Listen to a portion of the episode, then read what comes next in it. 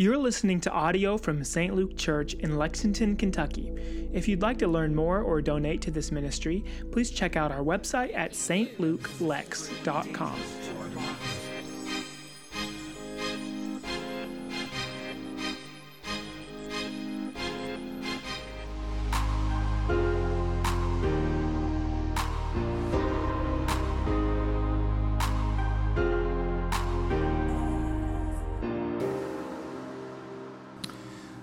Let's pray. Holy God, Father, Son, and Spirit, before we ever entered into the doors of the sanctuary, you were here. And so we give you this time and this space to be at work, work that you've already prepared to do in us. Open our hearts and our ears and our eyes and our very lives to you that you would bring this work to completion, that we might become more like Jesus. Thank you for loving us and for loving us well. Grant to us now your spirit. This we pray in and through the name of Jesus Christ. And the people of God said, Amen. Her name was Jenny. She had a soft heart. She was kind. She wanted to pray for people all the time and would ask, How can I pray for you? What do you need healing for? And she was passionate about the things that she believed. She would often invite people to lunch, and sure enough, one day, three of my colleagues and I got an invitation to join her for lunch. And when we sat down, it kind of started off normal. I believe in Jesus. I read the Bible. He was a great man. And she went on from there to talk about how we should all be healers. And I thought, you know, all right, maybe that's not exactly the way that I read it, but fair enough.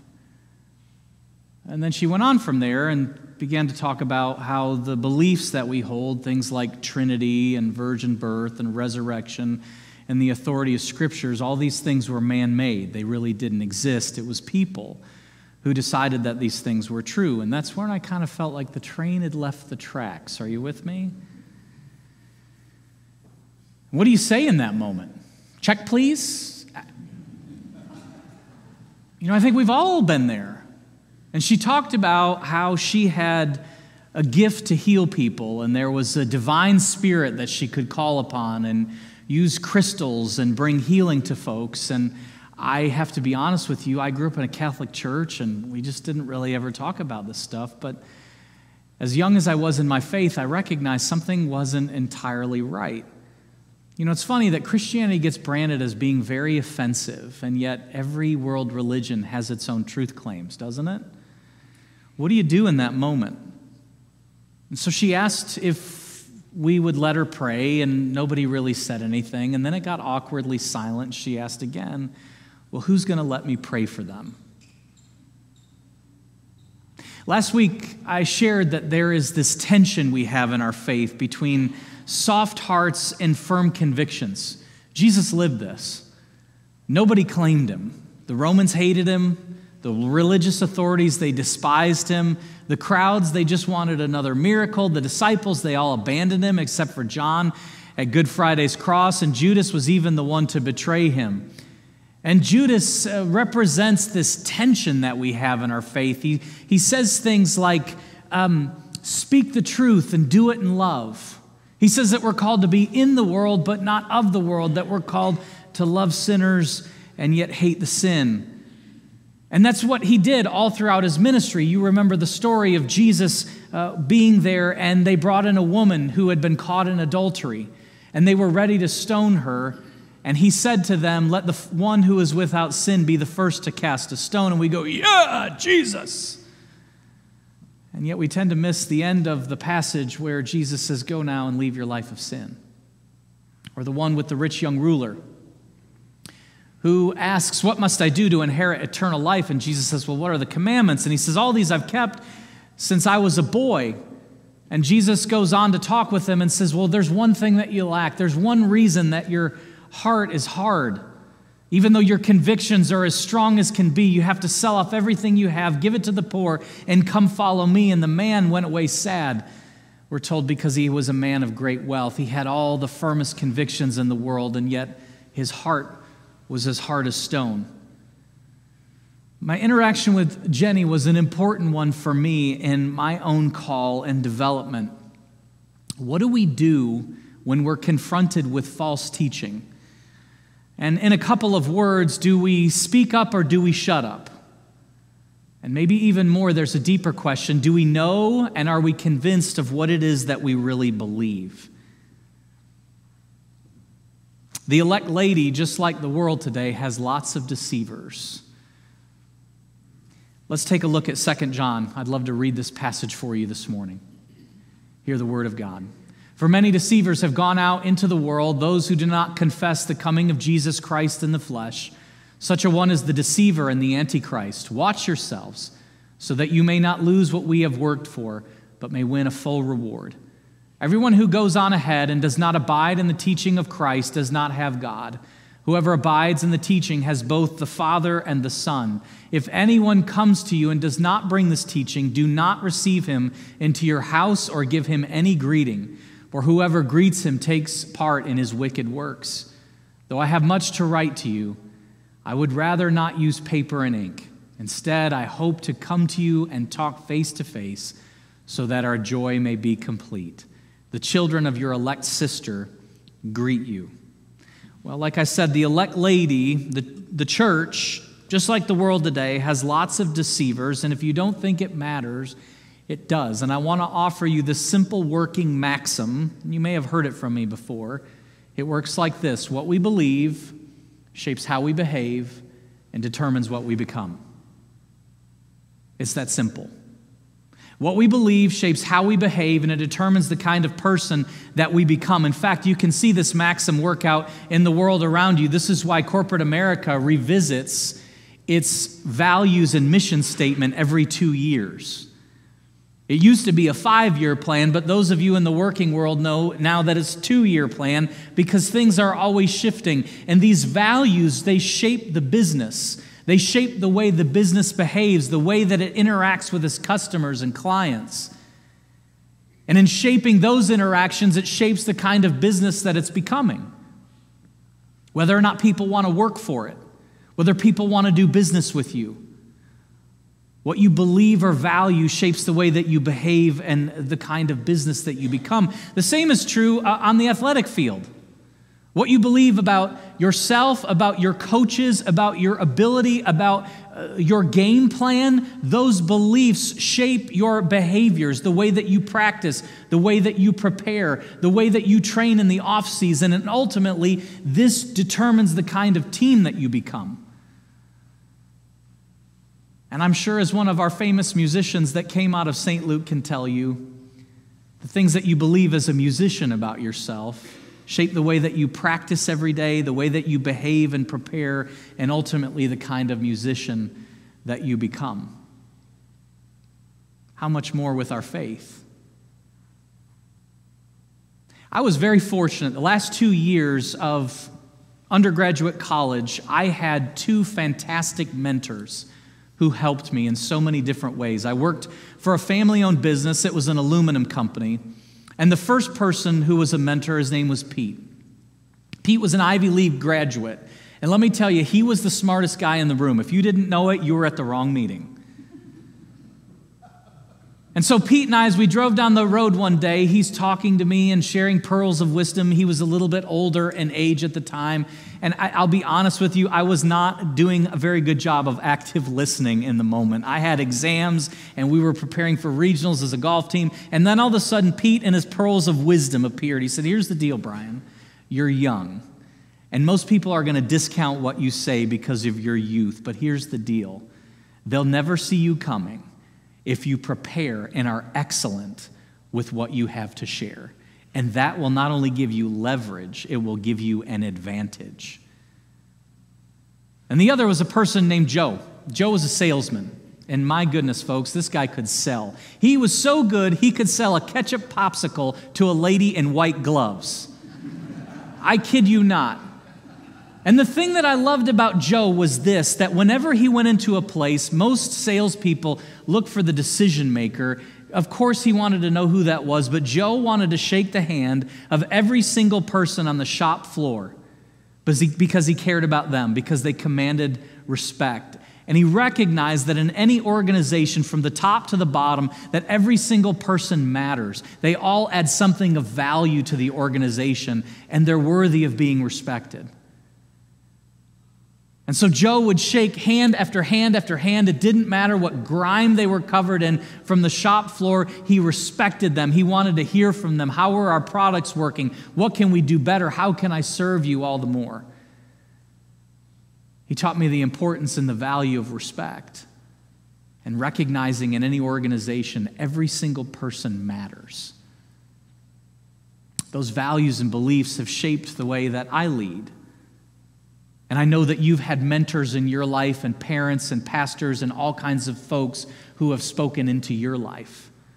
And those beliefs or values they've ingrained into you have shaped the way that you behave in life, and they've very much affected the person that you've become. And if that's true in this world in which we live, how much more so is it true of our faith? That what we believe, the most important truths of the universe, would shape the way we live every day and ultimately impact the kind of people we become. Well, John says that's exactly the point here. In fact, he shares this For many deceivers have gone out into the world, those who do not confess the coming of Jesus Christ in the flesh. You see, friends, there's a competition for what you believe, and it happens every single day with the blogs that you read, and the YouTube that you watch, and the movies that you take in, and the television that you consume, and the newsreels that you want to check out. It's all a competition for what you believe. And John's point is there's all kinds of deceivers. Well, what's a deceiver? It's somebody who leads you astray.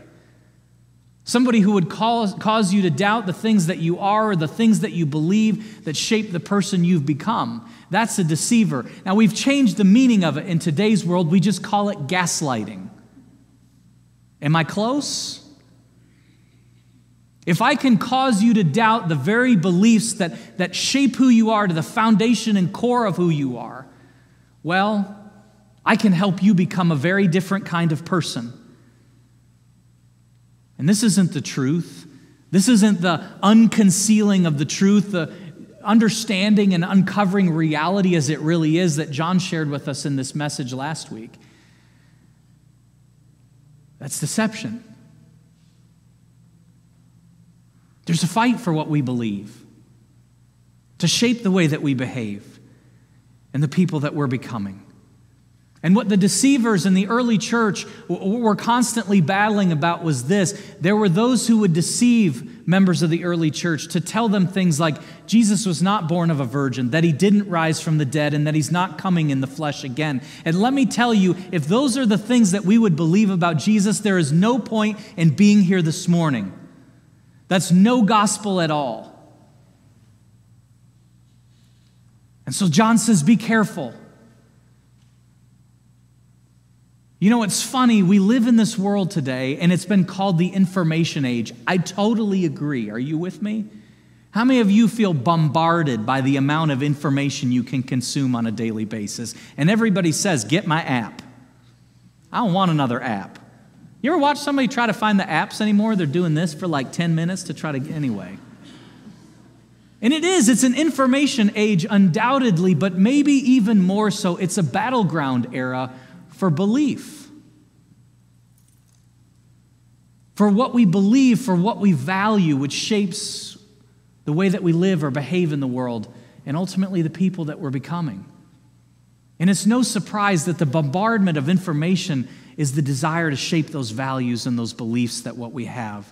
And it affects everything about business and politics and medicine and culture and, yes, even what we believe, brothers and sisters, as Christian people. And that's why John has three powerful lessons for us today. The first one is simple. When those folks come to deceive you, the first thing he tells us is this watch yourself. Watch yourself. Keep your convictions firm and be unwavering. when there's something that you hear uh, that involves changing what you believe or what you value, you should test it. You should test what I say every Sunday. Test it. Oh, he's a pastor. Test it. Well, how do I test it, Brian? Well, thankful you, you've been given some different tools to do it. The first test you should apply is can I find it in Scripture? Do I find it in Scripture? Does it align with what Scripture teaches? And after you read the Scripture, my encouragement is to think of uh, reading those Scriptures with a pair of glasses that have trifocal lenses. Those of you who have trifocals, you're on the right team. and the first lens that you would read the Scripture with is the lens of tradition.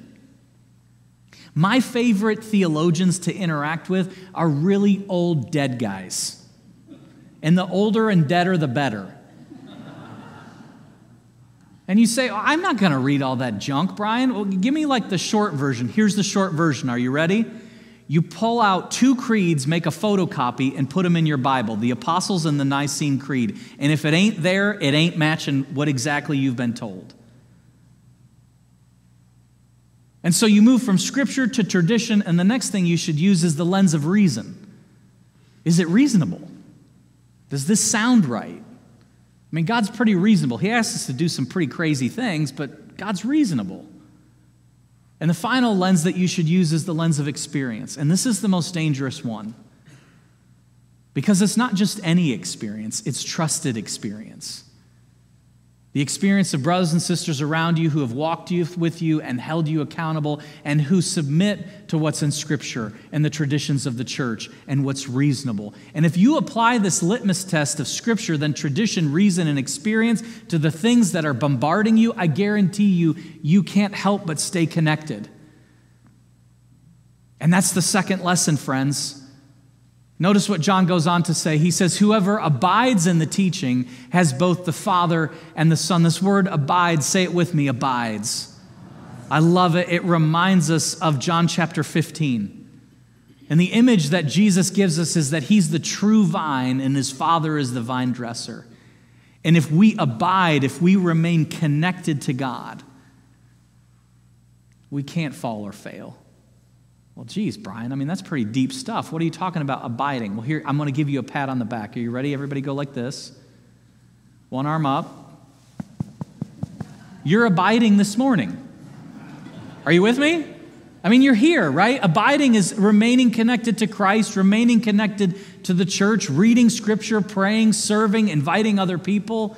All of these kinds of things are practices, they're behaviors which follow our beliefs. This is what it is to abide. And the more that we abide, the more we remain connected to the vine, we keep a soft heart and we keep those firm convictions. And the third thing that John would tell us is this if anyone comes to you and does not bring this teaching, do not receive him into your house or give him any greeting, for whoever who greets him takes part in his wicked works. Sounds harsh, doesn't it? I mean, as Christian people, we're called to give hospitality to everybody,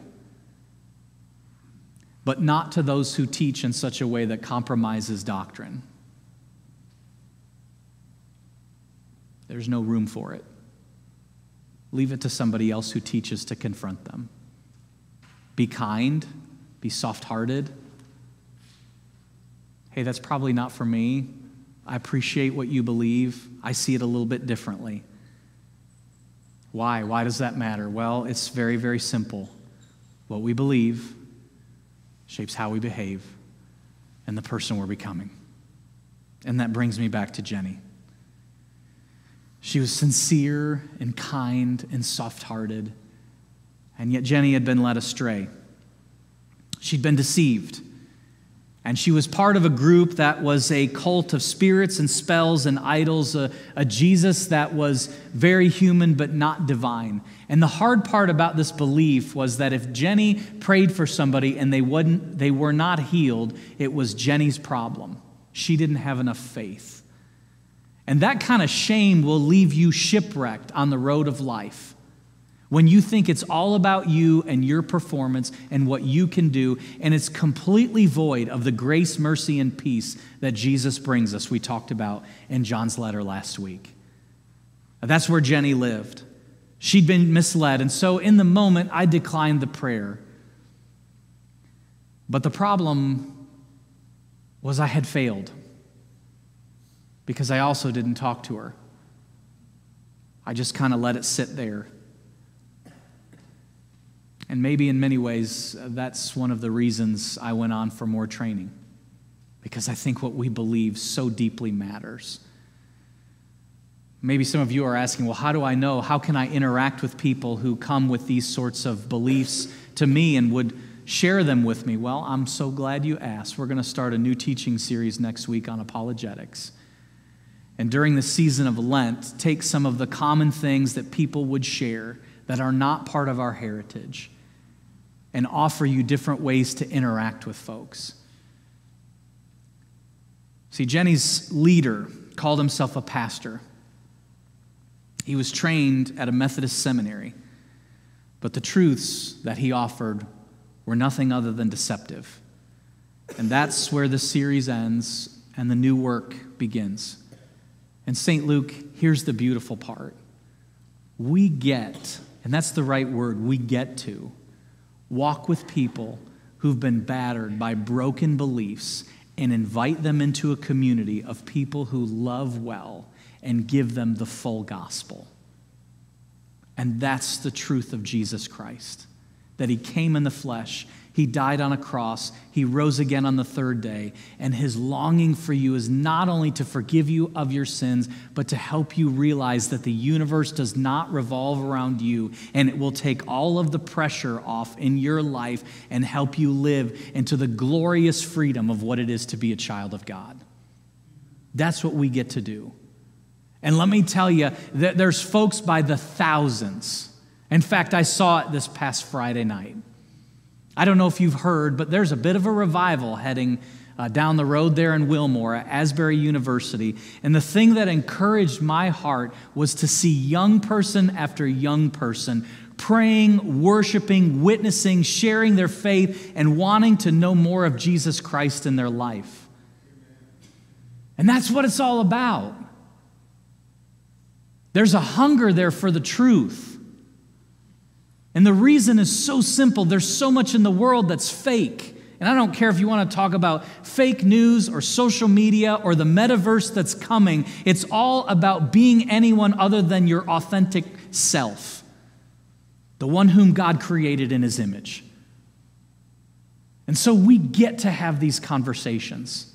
And when we do so, do it with the firmest of convictions, but with the softest of hearts. The way we do that is with a whole lot more questions than statements. Why do you believe that? Why do you value that? Why is that important to you? Help me understand. Those are the things that we get to do. I don't know about you, but I'm excited because this is a church with soft hearts and firm convictions, a church that loves well. It's who St. Luke is, it's who St. Luke has always been, and it's who St. Luke is always going to be. Get ready. Let's pray. Jesus, we thank you for your love, for your faithfulness, for the grace and mercy and peace which are ours in Jesus Christ. And we recognize, God, that there is deceptive teaching in this world. And we pray, God, that you would strengthen us. Not just to have soft hearts and have conversations that matter but to strengthen us with firm convictions that are shared the right way, to speak the truth and to do it in love and to do so at the right time. We recognize from this word you've given us, oh God, that what we believe matters. It shapes the way that we live or behave in the world, and it shapes the kind of people we're becoming. And so, Jesus, as people who long to follow you, help us become more like you not only in the foundational truths of who we are, but in the way that we live and move in the world. These things we pray in and through the mighty name of Jesus Christ and the people of God said. Amen. Let's stand and sing together.